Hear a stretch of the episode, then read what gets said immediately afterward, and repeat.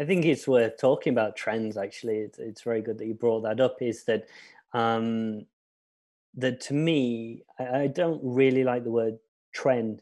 For me, there are established and emerging visual languages, right? Uh, new, new or reconfigured ways of communicating with people. So uh, something emerges in a very specific location. Uh, design studio hits upon an idea, and usually that idea is 90% history and 10% innovation.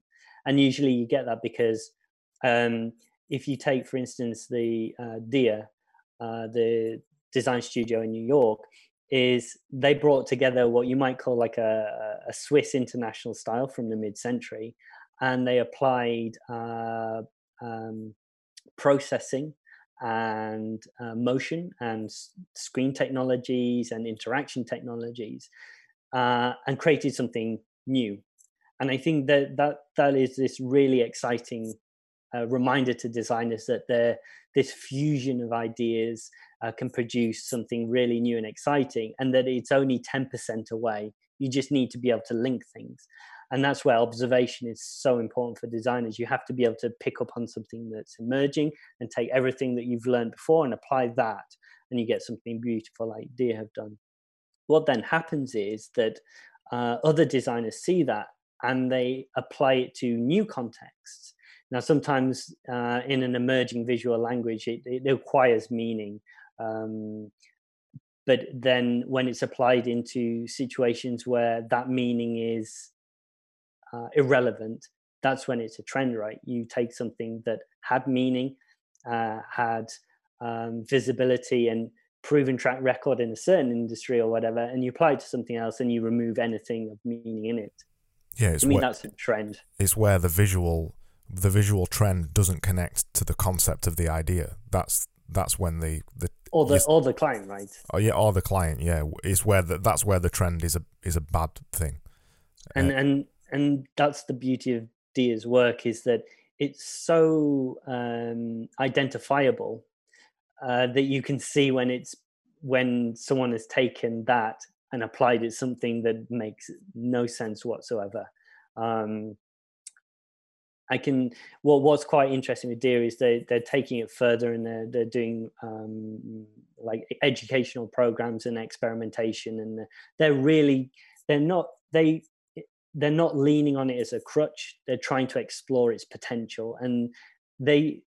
I'm sure other people were doing it before them, but they, they sort of uh, made it their thing and and they're trying to push it forward and it's part of the the conversation about driving the industry forward i think that's great but it, it has this sort of saturation where the more people that uh, apply it to inappropriate contexts the more they diminish the potential of its visual language to culture in general uh, moving forward. And as things happen quicker and quicker, as the more rebranding that happens more frequently, as more people enter the industry, as everyone is fighting for tenders and contracts, um, they're going to say, look at this, look at the Squarespace visual identity, we're going to apply that. Look at the Airbnb identity, we'll apply that because it's an easier sell, right, to clients that, that it has worked in this industry. Let's apply to that. But then we just don't have anything left, right? Then uh. there is no meaning because it's being applied to everything. Um, and it just takes it, it's that's where it becomes like it's cyclical we hit an, a point in our age where it, it's now very very observable um, so it, you still need technology and culture creators to keep introducing new ideas to stop it being like an Ouroboros where the snake just continually consumes itself. You've just got to be careful that you don't take those trends and just and try and kind of just apply it for Exploit no it. yeah apply it for no reason or you got to be careful that you're not one of those designers where you're looking at inspiration websites i need to make a website and i i need to make i don't know um, a website for a spa for example so i'll go and look at 50 spa websites and then all of a sudden the website that you make after that is going to be inevitably an amalgamation of all 50 ideas that you've just seen. And th- and that's where that idea of finding inspiration from all kinds of different places really comes into into fruition as a designer when we were talking about reading widely and looking at psychology and looking at everything else and go, going to art galleries and looking at things and studying other different visual communication methods, other things that are not just design.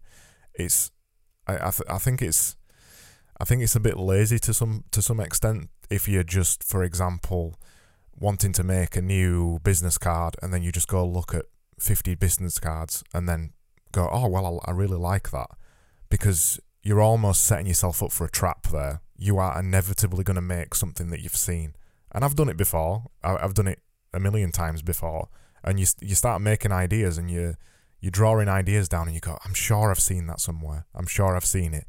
And then a couple of days later, you come back to it, and you go, "Oh no, I remember. I remember where I've seen it." And you go see it, and you've accidentally created something that's identical to what somebody else has done. So you've got to be careful with trends. They're important. I think George George Lois said it best: "Trends are traps." Um, the iconic ad man George Lois, who's who's done well. Not just ad man, he was a graphic designer as well, and a lot of his stuff that he did was fantastic. And he he, he always fought against trends. it's definitely worth delineating between um, a trend and an established visual language that you can use in order to communicate with people. It's like if you're communicating with people who are English, you're going to use the English language. If you're going to communicate with uh, someone from Japan, you're going to use the Japanese language. There's no point um, stopping yourself from using something that is the most effective way. And by saying something is a trend, you you sort of preclude it from use. You're saying that if you're a if you're a, a designer with credibility, you will not use trends. Whereas it's it's like a visual language that you can use to help communicate and this is where it's worth remembering that that 10% where it can be frightening trying to create something new because you're not going to be able to do it. But if you think all i have to do is insert 10% or 20% that feels new and unusual and memorable and distinct to the brand and then found that on something that is proven like using english to communicate with english people um, it becomes less frightening. And that's where being able to read outside of design that's where you're going to find your 10 20% of new ideas and just give it that and I, I I keep on using logo archive as the the basic sort of uh, expression of that is it's a logo book. They're ubiquitous. And then there are zines, which are these niche things that are not being particularly, they're always uh, of a particular aesthetic. I just fuse the two, bump the material quality of a zine. It's not new. I just put a 10% twist on what has come before and it feels new. It changes the relationship or the conversation that we're having about mid century symbols. It's not new it's 10% new um, and it, it's just that's what i want young designers to sort of understand is that you don't need to get you you just need to find that little extra bit that is going to lend um, a bit more distinctive weight and, and strategic viability to your to your clients you, you don't need to be reinventing the wheel here yeah, I think that's a really important point because when I first started as a designer, I don't know if you felt the same, but when I first started, I used to want to be original on everything that I did. I had this kind of almost a rebellious attitude that I wanted to make the next thing that had never been made before. And it, it really hampered things that I was making in terms of creativity because I'd given myself such a challenge to try and make something that was completely new that I'd never ever seen before new new ways of looking at things, new ways of navigating, new ways of everything. That you just you you put this impossible challenge in front of yourself to actually achieve. I, think another another word as well that helps um, is user conventions. So when when you're thinking about web design, uh, UI design, and things like that, it's not mixing up the trends with the user conventions. Uh, and that can be applied to design too. There's certain ways that people consume stuff, there's certain things that people expect to be in certain places on certain principles, right? Like yeah. hierarchy. Yeah, hi- hierarchy, but also some other things too. For example, you you expect the front cover of a magazine to actually be a front cover of a magazine. Um, you wouldn't put the front cover on the back page unless you wanted to mess about with the the formula of how a magazine works. So there's there's certain user conventions as well, things that people expect of pieces of design work, which you can play with to change how the relationship works. But you can also add, enhance your communication of a design piece by just putting things where people expect them. And and, I, and I struggled with that a lot when I first started doing stuff. And I'm like, well, I don't want to put it there. I want to I want to be different. I want to put it in some other place. And then you realize that nobody gets it because it's just this idea that you've got in your own head, and you'd have to explain that idea to three million people for them to actually understand what you actually meant by doing it. So it is it is a really good point about trends. It's it's a tough it's a tough balance to be honest, and I still struggle with it now. the The balance between originality and following a trend and also using user conventions and sitting somewhere in between all of those things to produce something that feels new, which is different, but not too different. And you've got all these kind of things swimming around your head when you're trying to make something. I'm always thinking, have I seen this before? Where have I seen this before? Um, and trying to be careful not to copy somebody too much and just do the 10% thing. Like you said, it's, it's a tough challenge even even if you were to try and copy somebody um, it's very actually if you take your your content and apply a style from a different context it's always going to be different to some degree right you can't exactly replicate that um, it just has to be founded on some kind of uh, uh, framework that that gives gives the work credibility in the sense that it it will work better than what what they the client had before right? Is that and i think this is really just like going back to like the uh, swiss international style is that there's there's a beauty uh, to a lot of the work. There's a clarity and immediacy to the communication but there's always within that framework something very beautiful and original that came from it. Um, the swiss grids and guides the amount of things that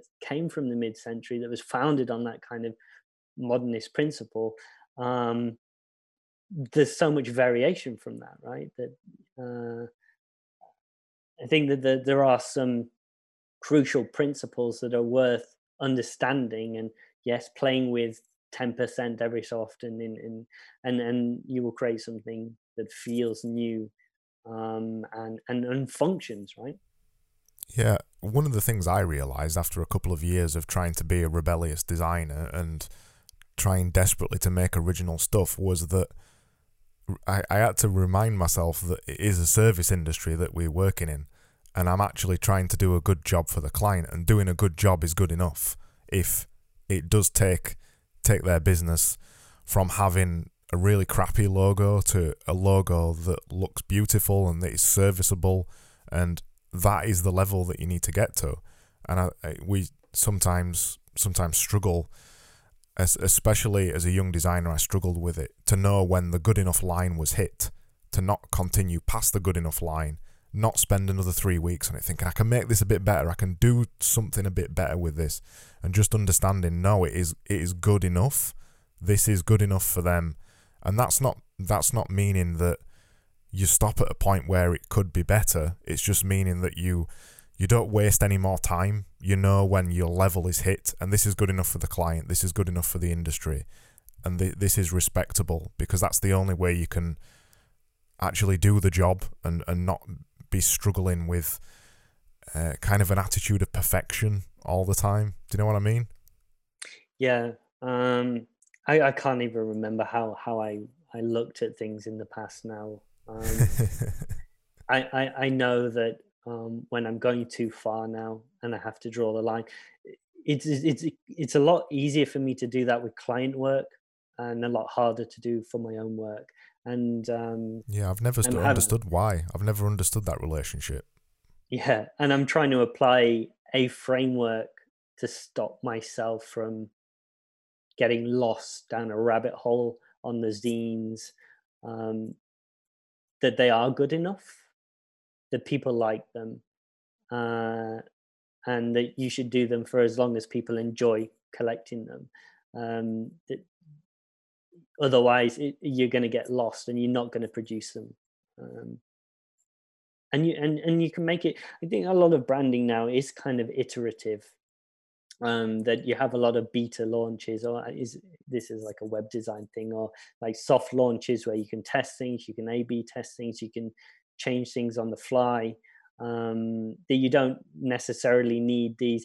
I suppose big corporate rebrands uh, still happen, but if you have a look at, say, the way the media uh, demonizes um, rebranding exercises, I think the Cadbury one was the latest one we saw. It was um, it was it was a very significant um, uh, program of redesign that went across all the packaging and all of the infrastructure that is related to that and communicating the key sort of benefits of or, um, the proposition of Cadbury's. But then you get uh, the Daily Mail that just focuses on the logo and it's like hundred thousand pounds for a logo. That's where this sort of iterative uh, approach, rather than the big corporate rebrand launch, is almost better because uh, you're not dropping these massive um, uh, press releases uh, that people only read the first page and say, "Oh, it's a new logo." They don't get to page ten where they talk about the how it come how that will provide them with a framework in which to save money uh, in the future uh, on packaging or environmental issues. Um, they want the big headlines, right? I think there's two two great examples of that. Two two recent ones that I can think of. The the first one is Facebook. So Facebook are a huge organization. Um, as an example of their iterative branding process, they've recently started. They kind of made the new Facebook logo, which is essentially just a typeface that's just spaced out. Um, and they started sticking it on the bottom of their apps. Now everything says from Facebook. So now they are Facebook from Facebook and WhatsApp from Facebook and Instagram from Facebook. And they kind of put that out with, with very little fanfare they did. I think they did a press release, and a couple of I think brand new picked up on it. I think that's where I saw it the first time. But they were kind of very careful to not say, you know, we're rebranding Facebook. In fact, they, I think they did say that. I think they said this is a logo for the group. This is not a logo for actually Facebook. We are not rebranding. So they they were very very careful with the the new brand that they put out. And it's because, because of because there there are implications to that right? The the yeah. big corporate overlord is slowly taking over all of the things that we love and is going to insert uh, sponsored posts and push content that we never asked for. I think that probably served them better to do that than to make a big announcement. But the point of course still stands is that uh, um, yeah Oh, even you know when Instagram changed their their app icon, that is a rebranding process now, and when they change it, everybody goes nuts. So and it gets labeled as rebranding, right? Yeah, that so, that's how uh, a lot of people uh, understand design for the first time, right? Yeah. If they're they're in reading the paper or uh, and their their politics and their um, latest news is right next to design and sensationalist uh, interpretations of that, um, it makes them think that it's smoke and mirrors, right? That uh, designers are exploiting everybody, yeah. and whatnot. That uh, when design is done right or rebranding is done right, it's a deeply strategic thing, and a lot of it's to do with the uh, God. How do we deploy this one logo across all of these contexts, across all of these digital products? Um, how, how do we do that and how do we manage all the people that need to do that and um, give them the tools in order to do it, it it's like an infrastructure issue more than a yeah uh, kind of visual graphic design issue i think an iterative process is good and the other example is actually um, from the uk's coronavirus stuff. We haven't really mentioned coronavirus in any of these, but th- this this was one that actually really this is interested where everyone me. switches off. Yeah. This was the one that actually really interested me. So on the daily press briefings that they've been doing in the UK, they've had those little banners, haven't they, on the front of the lecterns.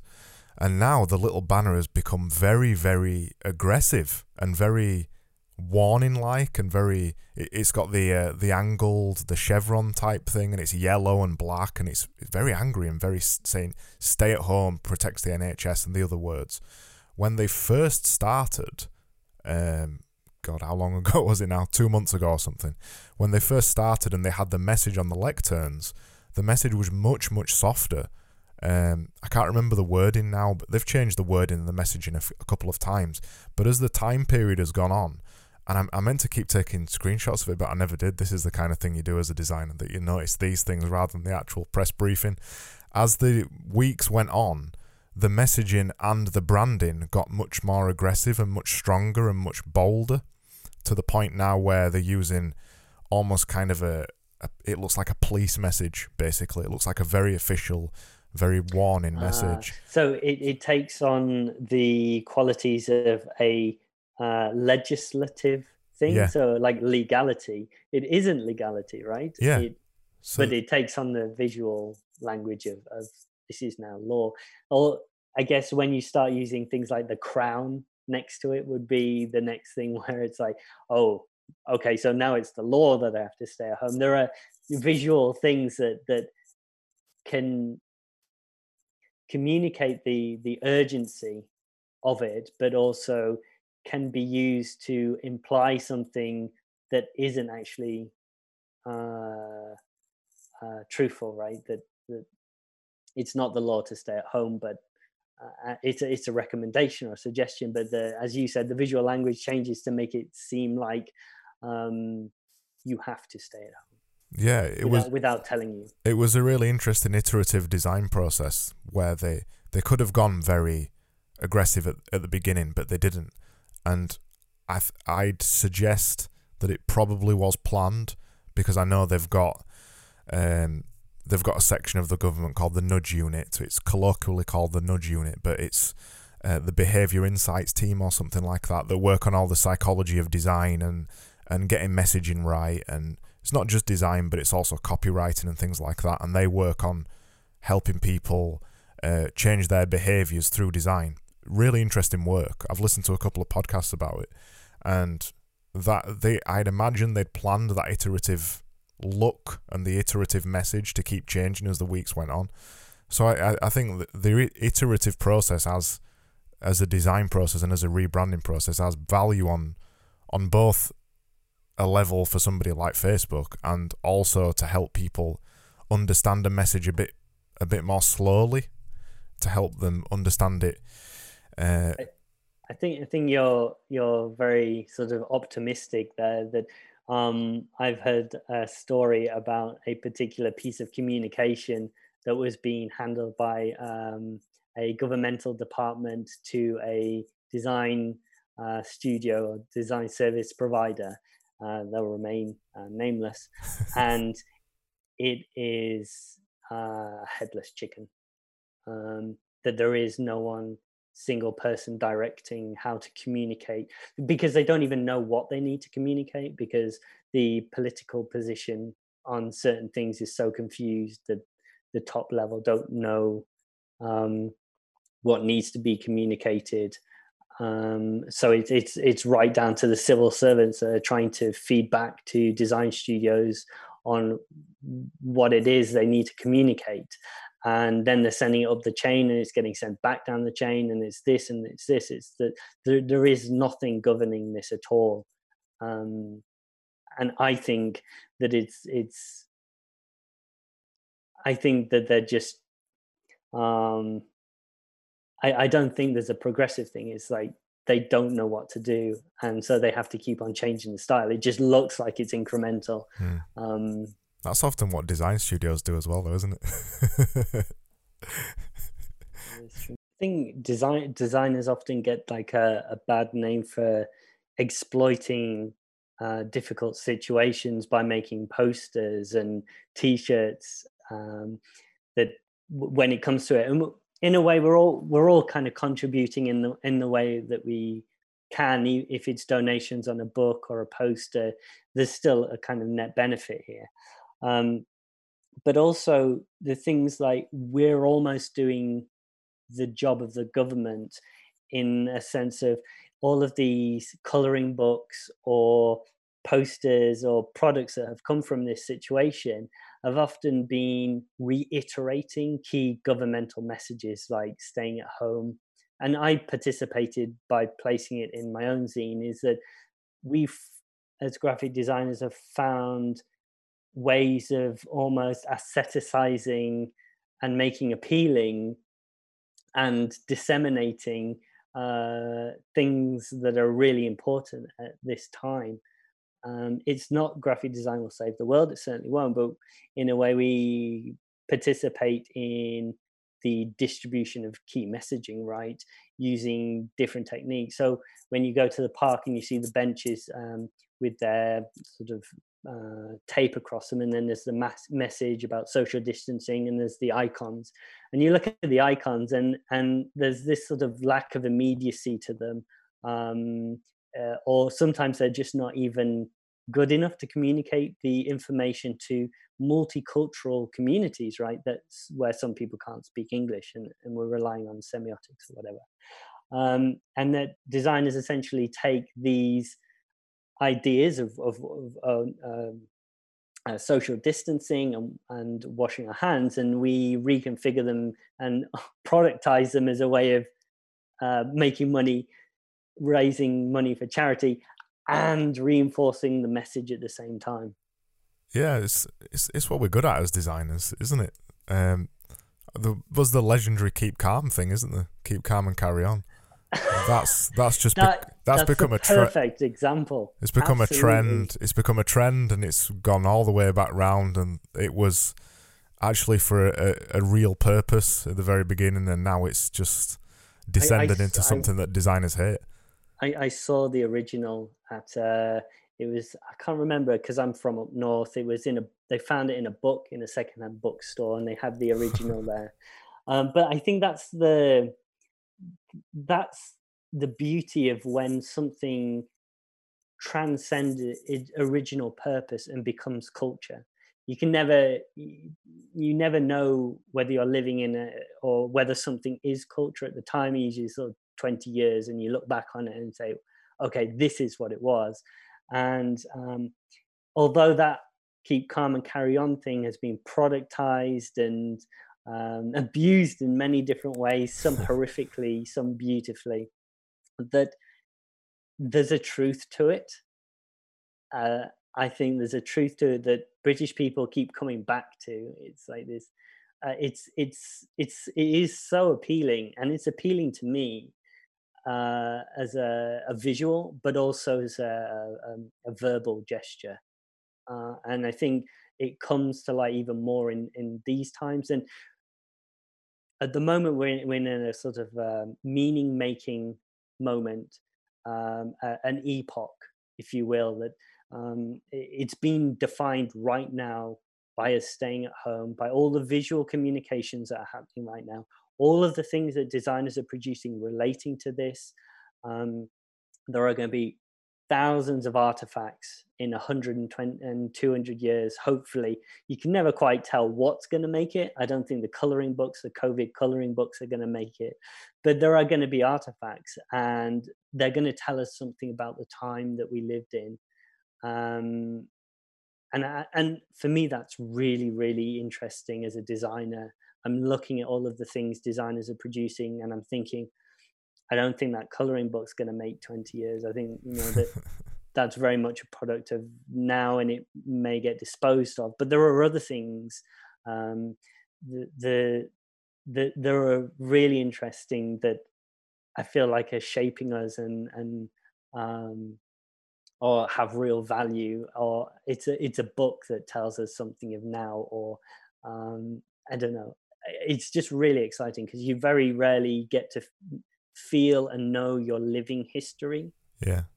Um, it's Zoom, for example, that that's that'll become absolutely. something else entirely after this. This is basically they are now the Google. Their their name has been memed almost. That their name is shorthand for having a video call. Are we going to have a, a Zoom call? That's the shorthand for it now. So they've probably made it in this time and, and I just find that so so exciting. I didn't know Zoom before this, and now I know Zoom, and I'm using it, and it and it, in some ways it's liberating. In some ways, you see its flaws and its difficulties, but it's exciting, and it, it's just when you can see that direct relationship.